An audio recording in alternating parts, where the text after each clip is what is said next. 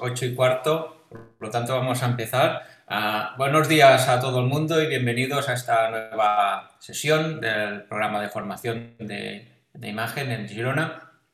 Hoy tenemos como invitado a Manuel González de Siemens, que nos hablará de un tema muy interesante que sin duda abrirá la puerta a nuevas aplicaciones y nuevas formas de trabajar en el TAC, como es la, adquisición de imagen espectral con doble energía. Recordaros que al final de la presentación habrá un tiempo para hacer preguntas y que podéis ir escribirlas, las podéis ir escribiendo en el chat y al final de la presentación se las formularemos al ponente. Sin más, doy paso ya a Manuel, por favor.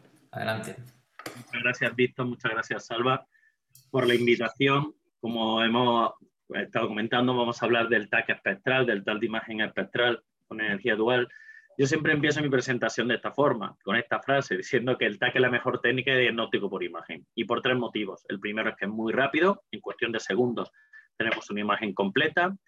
Nos da muchísima información clínica en, en el 3D, en todos los planos, y tiene una larga vida útil, sobre todo si contamos con un buen contrato de mantenimiento. Sin embargo, tiene limitaciones. La radiación sigue siendo elevada, la información que nos da es solo morfológica, por lo tanto necesitamos otras técnicas de diagnóstico por imagen, como suele ser el, PET, la resonancia magnética, incluso pruebas de laboratorio. Y otra limitación es que el TAC se queda desactualizado y en la solo esencia en prácticamente poco tiempo, por lo tanto necesitamos soluciones. La solución de la que vamos a hablar hoy es justo lo que he comentado, cómo podemos mejorar, diferenciar y eh, todo el diagnóstico basándonos no solo en la morfología. Pues la respuesta es lo que estamos viendo en la imagen espectral con energía dual, que nos permite evaluar imágenes diferenciando los distintos tipos de tejidos, que nos permite caracterizar mejor las lesiones sospechosas en un proceso de diagnóstico y también nos permite evaluar el funcionamiento de, de los órganos, gracias a bueno, lo que llamamos perfusión espectral. ¿Cómo funciona todo esto de, la imagen espectral y demás? Un poquito de física rápidamente.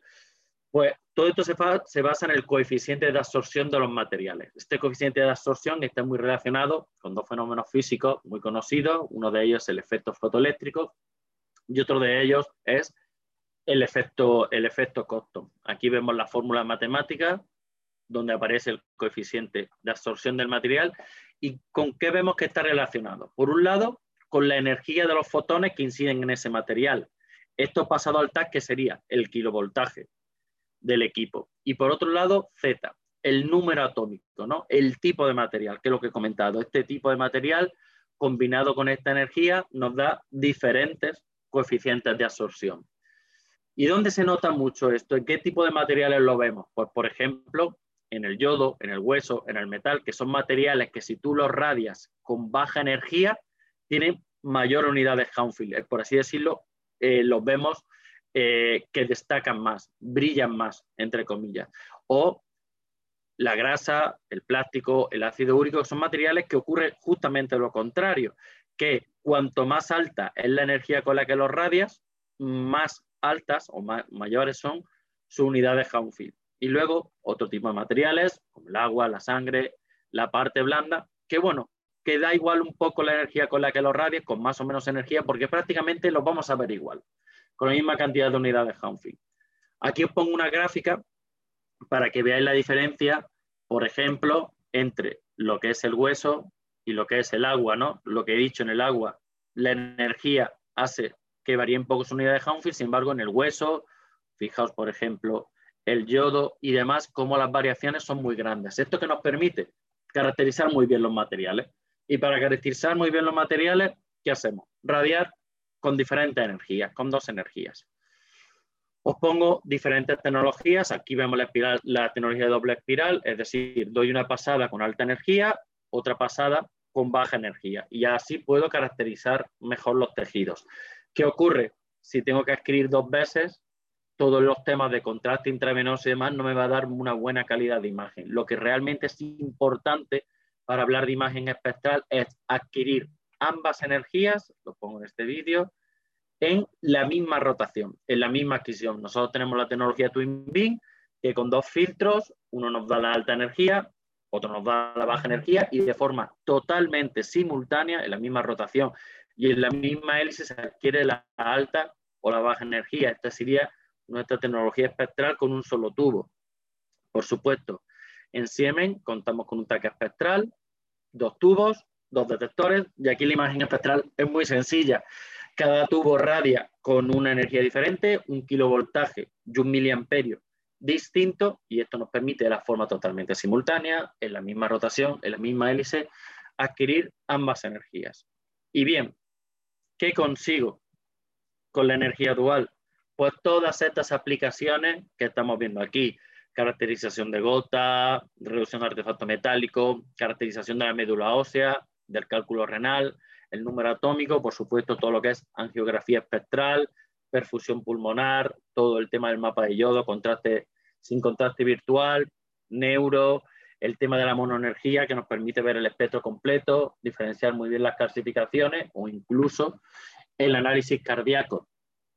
Os pongo diferentes casos clínicos para que veáis el potencial el cálculo renal, todo lo, todos lo conocemos. Cuando adquirimos un cálculo renal, siempre sabemos que lo vemos de color blanco en un TAC convencional, pero en un TAC espectral, ¿qué conseguimos? Pues ese cálculo que a priori no sabemos si tiene una componente cálcica, una componente de ácido úrico, la imagen espectral rápidamente nos lo dice. Si es azul, estamos hablando de una componente cálcica. Si es rojo, estamos hablando de un cálculo de ácido úrico. Si no tuviéramos imagen espectral, ¿qué tendríamos que hacer? Esperar que el paciente expulsara ese cálculo, analizarlo en el laboratorio y ya según viendo su composición, aplicar o bien medicamentos para disolver ese ácido úrico o bien el tema de la litotricia para las componentes cálcicas. Para que veáis en la misma gráfica, incluso cuando cuantificamos, podemos ver el volumen del cálculo, nos lo coloca dentro de los niveles de material e incluso somos capaces dentro de un, cálculo, por así decirlo, de componente cálcica, de, decir, pues bueno, si estamos hablando de cistina, de oxalato y de demás. La cuantificación de la gota, como no, súper importante, no es necesario tener que estar interviniendo al paciente, tomar una muestra, analizarlo en el laboratorio y demás. No, simplemente realizamos una adquisición espectral y ya podemos ver la cantidad de gota de cálculo gotoso, gotoso que tiene este paciente. Muy importante lo que pongo ahora, la caracterización de la médula ósea. ¿Por qué? Para ver el edema óseo. El edema óseo, ¿dónde se ve tradicionalmente? En resonancia. Está claro, no hay duda y la resonancia es el gol estándar. Pero el TAC espectral nos ayuda mucho, nos ayuda mucho en procesos de trauma, en procesos de microfracturas y demás. Pues bueno, esta paciente concretamente había tenido un golpe, se quejaba de dolor en la cadera, se le hizo el TAC, no vemos fractura, pero ¿qué vemos? Que sí hay edema en el hueso. Y por supuesto, el tema del mieloma. Aquí tendríamos una columna normal con imagen espectral. Aquí os pongo una columna patológica, es decir, una infiltración de mieloma múltiple en este paciente. Otro tema muy importante, y ya pasamos a estudios con contraste intravenoso, todo lo que hemos visto hasta ahora eran estudios sin contraste intravenoso, Ahora pasamos al contraste. En el tema de la neuro, donde es muy importante, en todo el tema del post-intervencionismo. Un paciente que tiene una malformación arteriovenosa, que se ha sometido a un proceso de ictus y demás, y que ha tenido un sangrado, como vemos aquí. ¿Cómo sabemos si en este sangrado se ha producido antes de la intervención o durante la intervención y por lo tanto debería tener contraste intravenoso? Pues fijaos, aquí utilizamos ya el tema del sin contraste virtual. Tenemos nuestra adquisición dual, vemos el aneurisma, vemos que hay una zona hiperdensa, que no sabemos si es sangrado antes o durante o post la intervención, pues bueno, el sin contraste virtual que nos dice que cuando yo elimino el contraste, esta zona hiperdensa permanece, por lo tanto, es un hematoma, no hay contraste en esta zona y vemos cómo efectivamente cuando dejamos solo el yodo, el mapa de yodo, tenemos como en el aneurisma no hay ningún tipo de fuga. Un tema fundamental, el tema del tromboembolismo pulmonar, el TEP. Lo que vemos, lo que estamos acostumbrados, nuestra imagen, hacemos un MIP para mejorar y vemos si hay un trombo o no. Pero podemos ir mucho más allá. y es en el tema de la perfusión pulmonar. Es lo que veo aquí. Ver si hay algún defecto en el tejido pulmonar y cómo este trombo, que claramente en la imagen espectral, los vasos en rojo son vasos, por así decirlo, afectados, con baja perfusión, vasos en azul son vasos sanos, como este trombo que afecta a todo el pulmón derecho, en este caso está afectando sobre todo al, lóbulo anterior. Esto lo podemos hacer con una técnica de diagnóstico por imagen, sí, podríamos hacer, como he dicho antes, una sintografía. ¿Es necesario? No. Ya os digo que esta tecnología que estamos viendo, esta imagen nos vale tanto para el TEP agudo, el TEP de urgencia, como para el TEP crónico, como para esos microtrombos que muchas veces no vemos, pero que sí están ocasionando un daño en el pulmón del paciente. Fijaos, muy importante también para estudios de seguimiento. Os pongo este caso de una, de una mujer que llega a urgencia, se le hace el TEP dual y vemos la afectación pulmonar que tenía.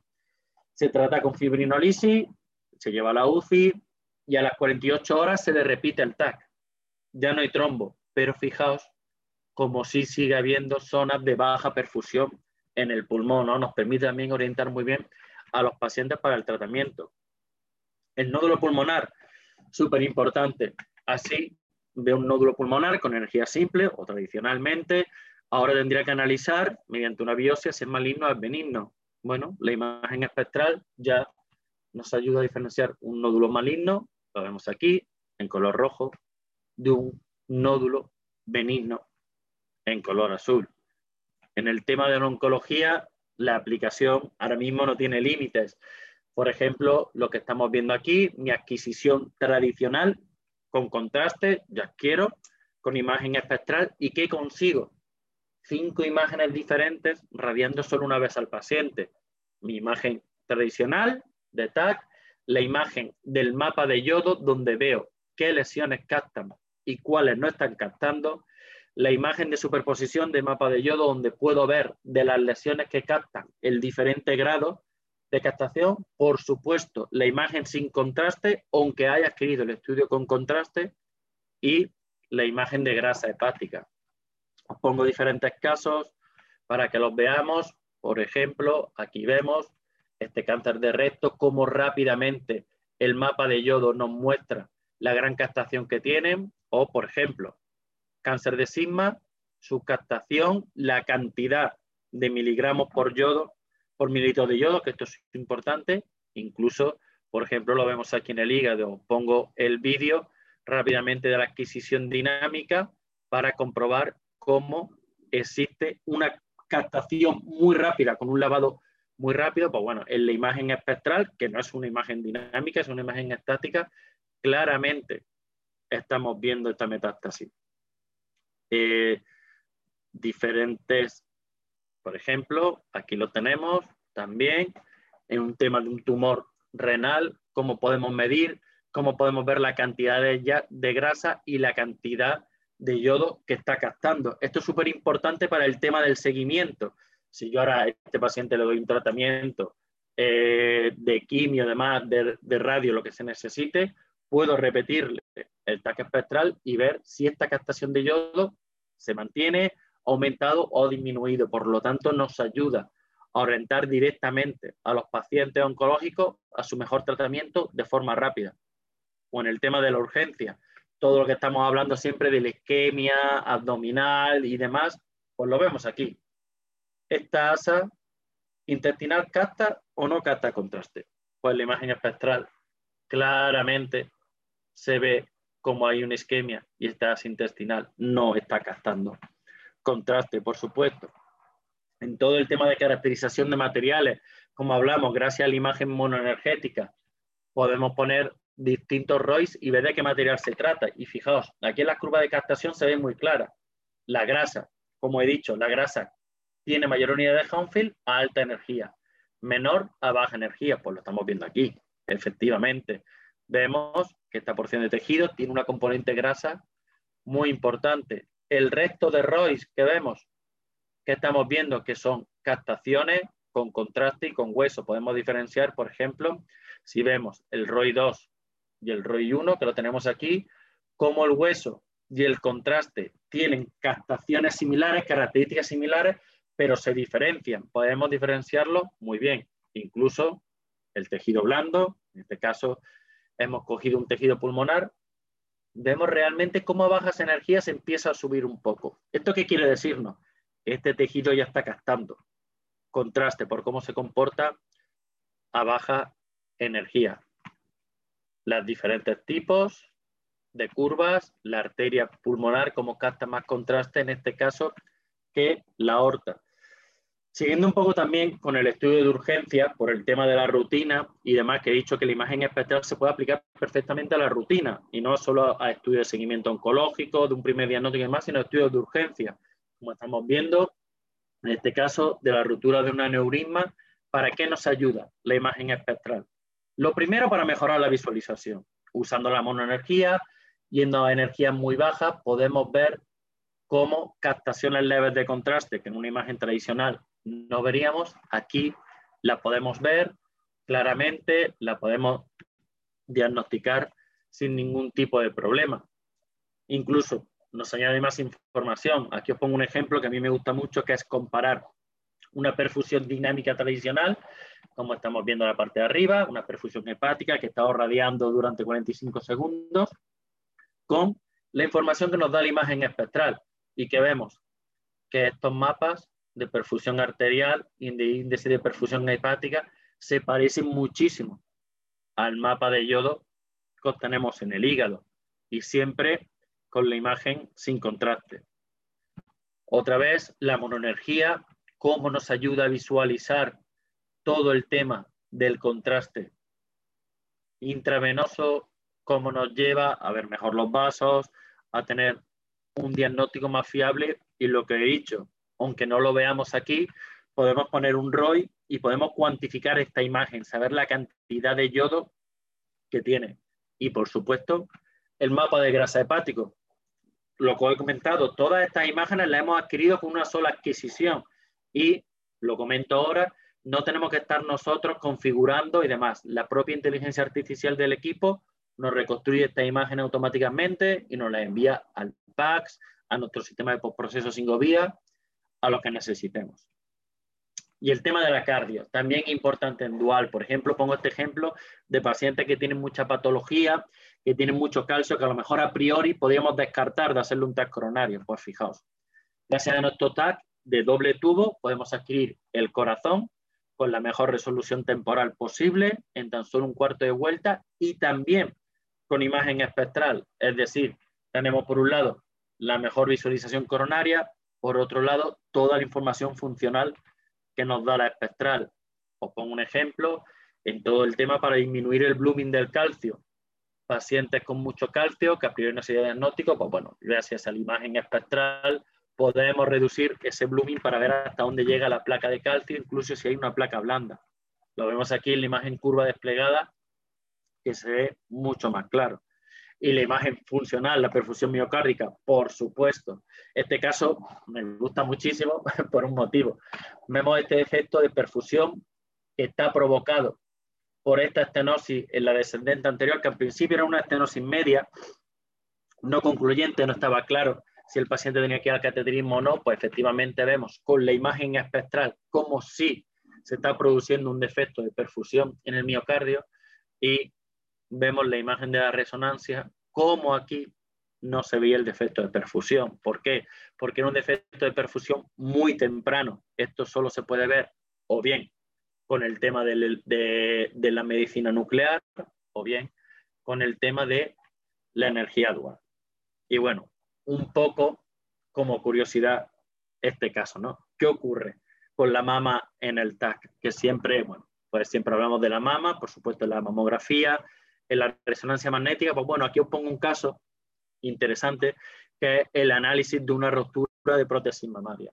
Aquí vemos la prótesis, la silicona, lo hemos realizado. Esto es un estudio sin contraste, aunque hemos aplicado una información con contraste eh, que tradicionalmente es con contraste intravenoso, ¿de acuerdo? Por el tema de analizar la silicona y que vemos las pequeñas fugas que hay en esta prótesis mamaria. Claramente se ven con la imagen espectral, lo podemos ver también en las imágenes coronales.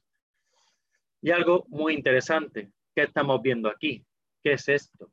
Es, todos lo sabéis, por supuesto, es un ganglio, pero un ganglio que está captando y que capta, si yo no le he puesto contraste al paciente, lo que está captando es la silicona de la prótesis. Concretamente, si lo vemos aquí, vemos el yodo en la tiroides, la silicona que está captando el ganglio. Debido a esta fuga que vemos aquí, este es el ganglio axilar derecho, sin embargo, en el lado izquierdo no vemos nada. ¿Por qué? Porque aquí no hay fugas en la prótesis, por lo tanto, no hay captación y poneros esta imagen para que veáis la gran diferenciación de tejido que nos permite la imagen espectral.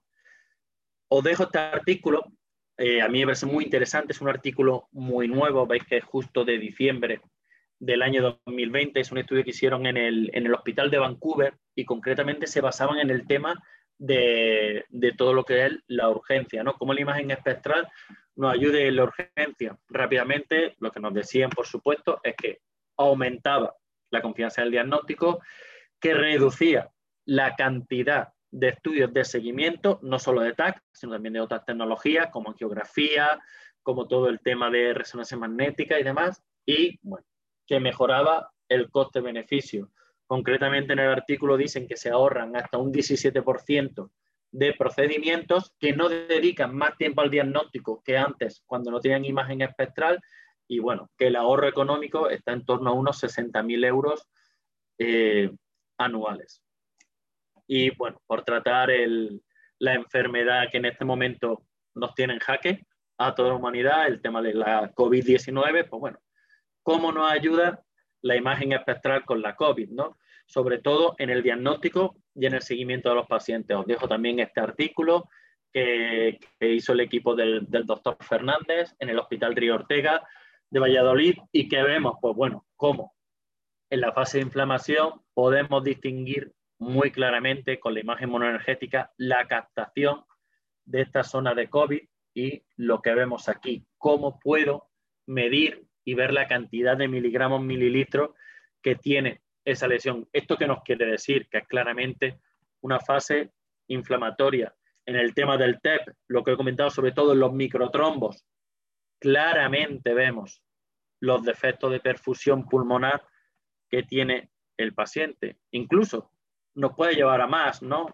Si estamos hablando de que hay un problema vascular o no. Pues la imagen espectral nos dice que en este caso todos los vasos distales se ven muy bien, por lo tanto no hay una evidencia de TEP. Estamos hablando de un tema de hiposemia. Si ya vemos lo que es el mapa de yodo, claramente la falta de perfusión, aunque no son zonas sin perfusión, son zonas que están menos perfundidas. Lo vemos más claro aquí, una adquisición donde vemos las zonas de hipoperfusión.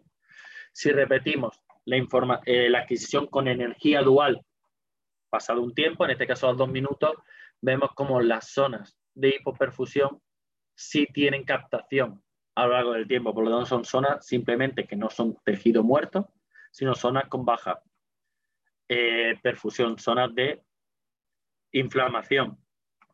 Y bueno, esto era un poco lo que yo quería eh, presentaros, creo que más o menos me he adaptado al, tiempo. Disculpad si en algún momento he ido muy rápido, pero bueno, ahora tenemos eh, todavía unos minutos para preguntas, dudas, todo aquello que, que creáis conveniente. Muy bien, muchas gracias. Perfecto, Manuel. Pues vamos a pasar ya al turno de preguntas después de esta interesante presentación donde nos has enseñado pues un montón de aplicaciones nuevas que se abren con la tecnología esta de imagen dual. Ah, Salva nos ha escrito varias preguntas en el chat. La primera es que en los últimos años hemos visto que hay un incremento del intervencionismo guiado por TC. En tu experiencia, ¿crees que el TAC espectral puede ser de ayuda también para el guiar el intervencionismo? Sobre todo a lo que nos va a ayudar es a, todo el tema de esa reintervención que muchas veces ocurre. Es decir, eh, el caso que he puesto, por ejemplo, del neurovascular, ¿no? Eh, tradicionalmente, si tú no le haces un TAC espectral al paciente, lo que tendrías que esperar es hacerle una resonancia magnética y ver realmente si ese sangrado está activo o no. Todo el tema de meter a un paciente con ese tipo de características en la reso y demás nos lleva tiempo, necesitamos disponibilidad de resonancia y demás. En el TAC es mucho más rápido y mucho más sencillo hacerlo.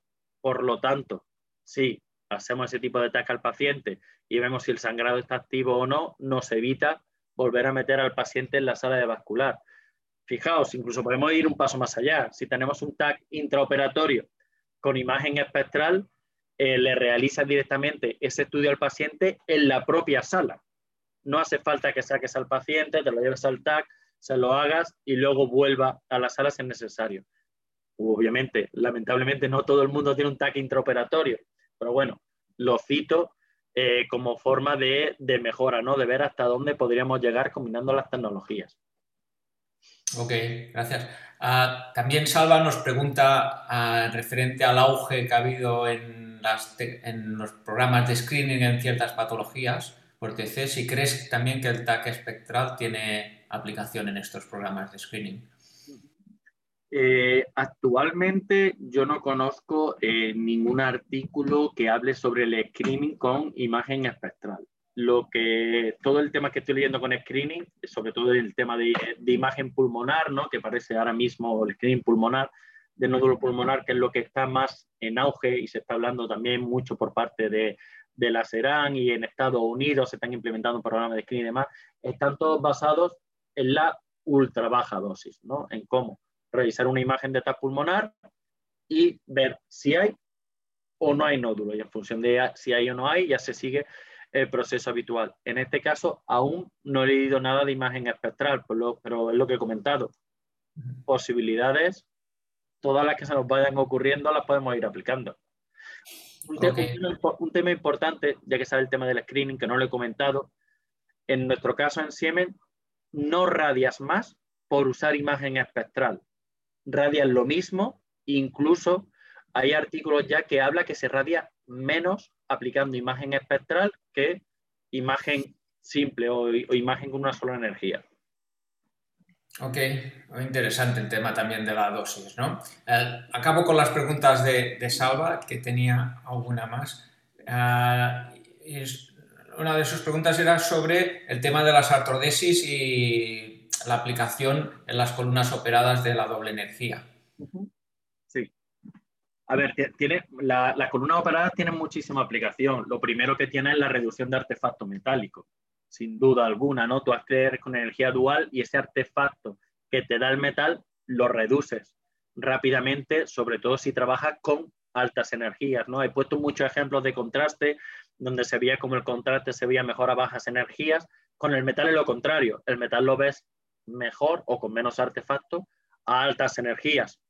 Por ese lado, puedes aplicar todo el tema de la alta energía para mejorar la visualización y tener un mejor diagnóstico y también puedes aplicar, por ejemplo, la aplicación de edema óseo pues para ver si hay algún tipo de edema activo y demás. Por lo tanto, ya digo, doble aplicación, mejora de la visualización por un lado, aumento de información con el edema óseo.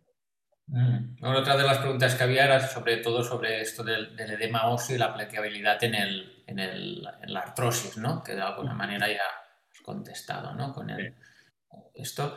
Ah, tenemos también una pregunta de Tony Rubio, que es médico nuclear, ah, y que nos pregunta si existen o se están desarrollando equipos híbridos PTC con esta tecnología espectral. Eh, actualmente la imagen espectral está también en los equipos de PESTAC. En el caso de Siemens, eh, lo que nos faltaría quizás un poco es aplicar lo que es la doble energía de adquisición simultánea, ¿no? En nuestros equipos de PESTAC tenemos la doble energía de doble pasada, que ya os digo, para todo el tipo de edema óseo, cálculo renal, mejora de artefacto metálico y demás, nos serviría, nos faltaría implementar la tecnología de adquisición simultánea en ese tipo de equipos. Todo llegará. ¿De acuerdo? Esto es evolución constante. Y en cuanto al, tema de dosimetría, Tony Rubio también nos pregunta que para reducir dosis, eh, ¿qué es mejor, doble tubo un tubo con filtro para hacer energía dual. ¿qué, solución? tanto la tecnología doble fuente, la tecnología dual source, eh, cuando hablamos en inglés, o la eh, que es la de doble tubo, o la tecnología twin beam, que es la tecnología de filtro en un solo tubo, en el tema de radiación están prácticamente iguales. O sea, tú haces un estudio espectral con twin y luego te lo llevas a un TAC de doble fuente y lo haces con doble fuente y la dosis prácticamente es la misma, no te ahorra radiación.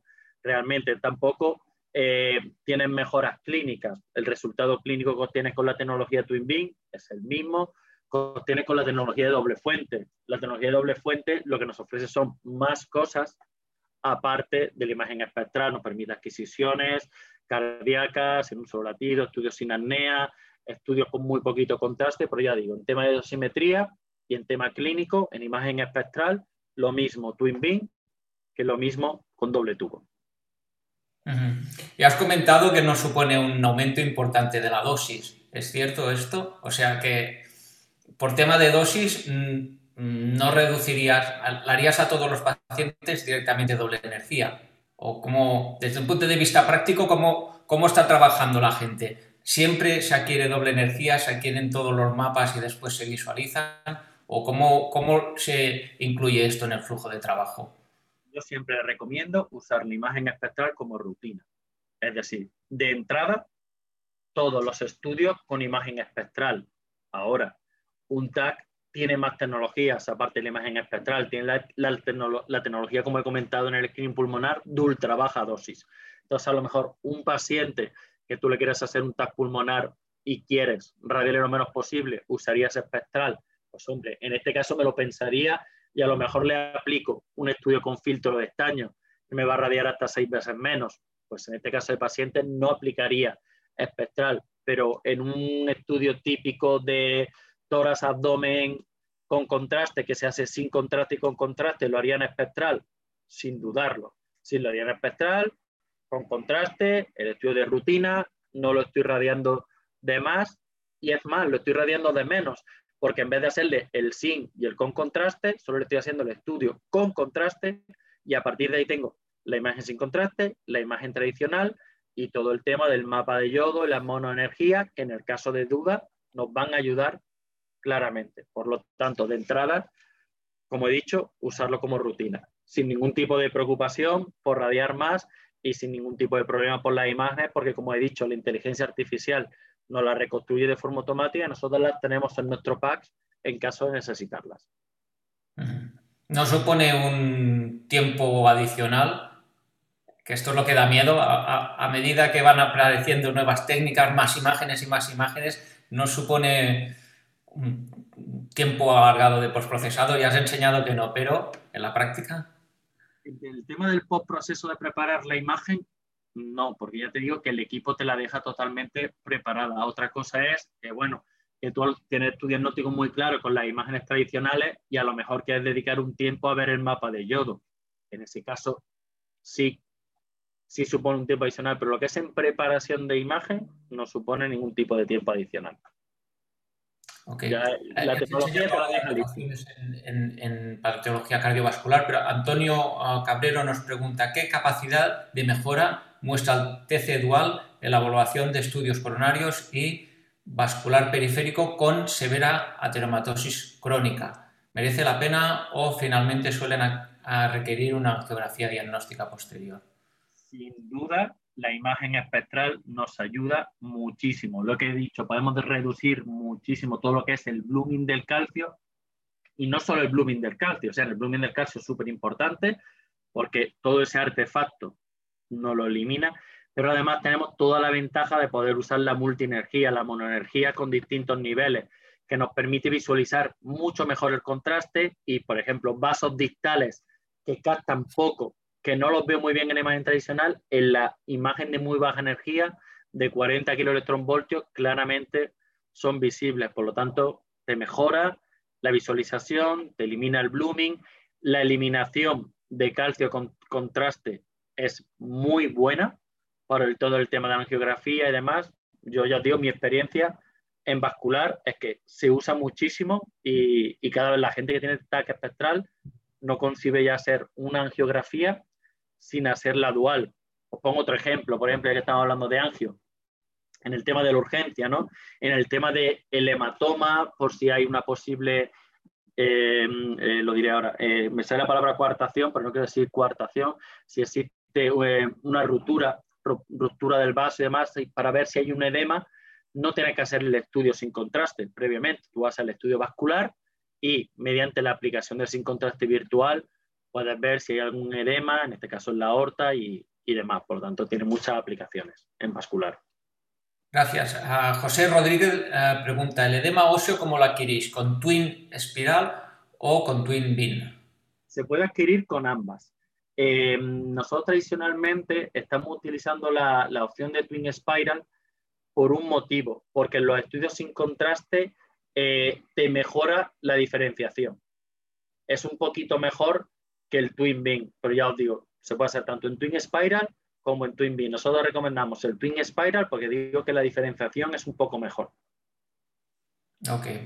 Ah, Teresa Moreno insiste también con el tema de la eliminación del calcio. Sin duda alguna, los estudios vasculares esto es una mejoría importantísima, ¿no? Y también nos pregunta pues qué hay al respecto del estudio vascular de troncos distales de miembros inferiores, ¿no? Insiste más o menos, creo que es lo que ya has comentado, ¿no? Sí, sí, sí claramente espectral, no, no tenga ninguna duda. el día que eliminemos el calcio, pues, bueno, es un... Fijaos, coronarias como extremidades para estudio vascular en general, ¿no? Totalmente. Os, pongo, por ejemplo, también un ejemplo importante que me pasó el otro día en un hospital. Llegó un paciente con la función renal disminuida, había que hacerle un estudio de angiografía por TAC y no podían ponerle más de 20 mililitros de contraste. Bueno, pues eh, es lo que teníamos, el tipo de paciente. Le hicimos una angio espectral con 20 mililitros de contraste. Eh, imaginaos la primera imagen que vimos, pues el contraste era muy difuso como era espectral, nos fuimos a la imagen de 40 kiloelectronvoltios y obtuvimos un estudio totalmente diagnóstico de angiografía.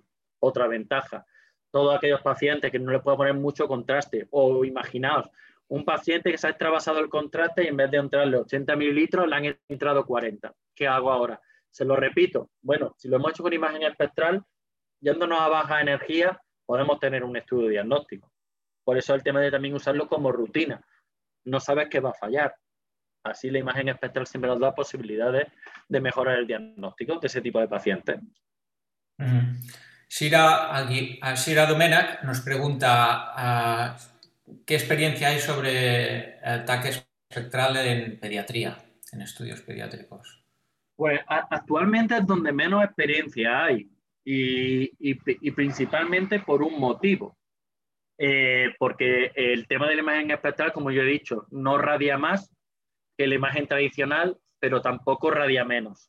Entonces, en el tema de la pediatría, que siempre vamos a radiar lo mínimo posible, aunque incluso la calidad de imagen no sea la, la óptima, sino que sea la suficiente, pues claro, aplicar imagen espectral realmente puedes pensar y llegar a decir, esto lo estoy radiando un poco más.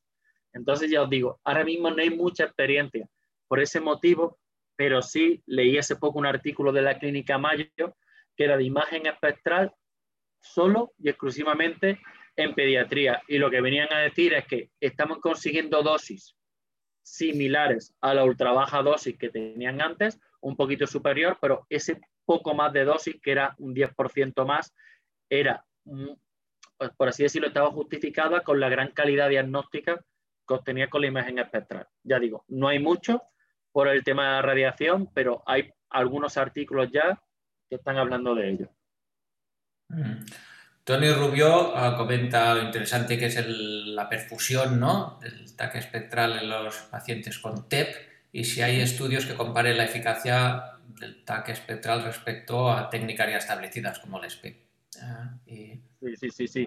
Hay, hay ah. varios artículos que, que, que son, son, muy claros y lo que vienen a decir es que el TAC espectral es más que suficiente y nos da toda la información que necesitamos en todo el tema de la perfusión, de la perfusión pulmonar, en el tema del TEP, ya digo, al principio la imagen espectral se hablaba mucho en el TEP crónico, ¿no? Para ver esos defectos de perfusión crónicos que había en los pacientes tal, pero ya es que incluso todo el tema del TEP agudo. Mm, mi experiencia es que un TEP hazlo sí o sí, sea crónico, sea agudo, sea COVID, hazlo sí o sí con imagen espectral, porque es que la información que te va a dar el equipo es muy superior a si lo haces solo con, la imagen tradicional. Ah, José Rodríguez ah, nos pregunta hasta qué resolución temporal ah, podemos tener. ¿Podríamos ver el limón de los estén cerebrales eh, inferiores a 2 milímetros? La, resolución eh, temporal y espacial que tienen los equipos espectrales depende del modelo. Obviamente estamos hablando de resoluciones temporales desde 165 milisegundos hasta la de 75 milisegundos que te da 75-66 milisegundos que te da el doble tubo. En cuanto a resolución espacial, vamos desde los 0,6 milímetros hasta los, los 0,24 milímetros que se consiguen con el TAC de, doble tubo. Por lo tanto, tanto resolución temporal como resolución espacial suficiente para todo el tema de las microestructuras, pequeños STEM y demás. También nos pregunta si es posible hacer eh, estudios de perfusión cerebrales. Hasta el momento no he visto nada.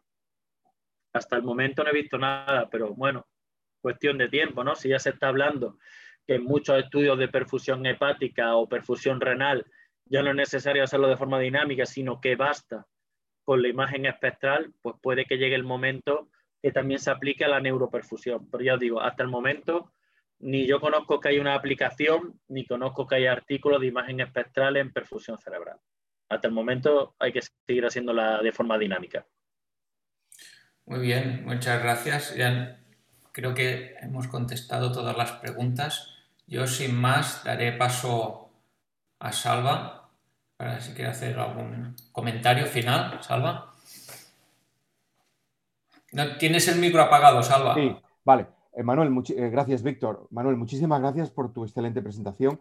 Yo creo que el resumen sería más por menos. Nos has dicho que podemos tener muchísima más información que ahora Menos, menos en qué sentido? No es más tiempo, no más, no más tiempo de postproceso, podemos incluso ahorrar otras pruebas, irradiación no es mucha más, y por todo ello nos recomiendas que habría que hacerlo de rutina y sobre todo nos dices que vamos a un futuro en el que el TAC con imagen espectral nos va a dar más información funcional. Por lo tanto, muchas gracias por todo esto que nos has enseñado hoy. Gracias, Manel. Víctor. Muy bien, pues con este comentario final y dando las gracias de nuevo a Manuel, acabamos esta sesión y que paséis todos un buen día. Hasta luego. Adiós. Hasta luego. Buen día.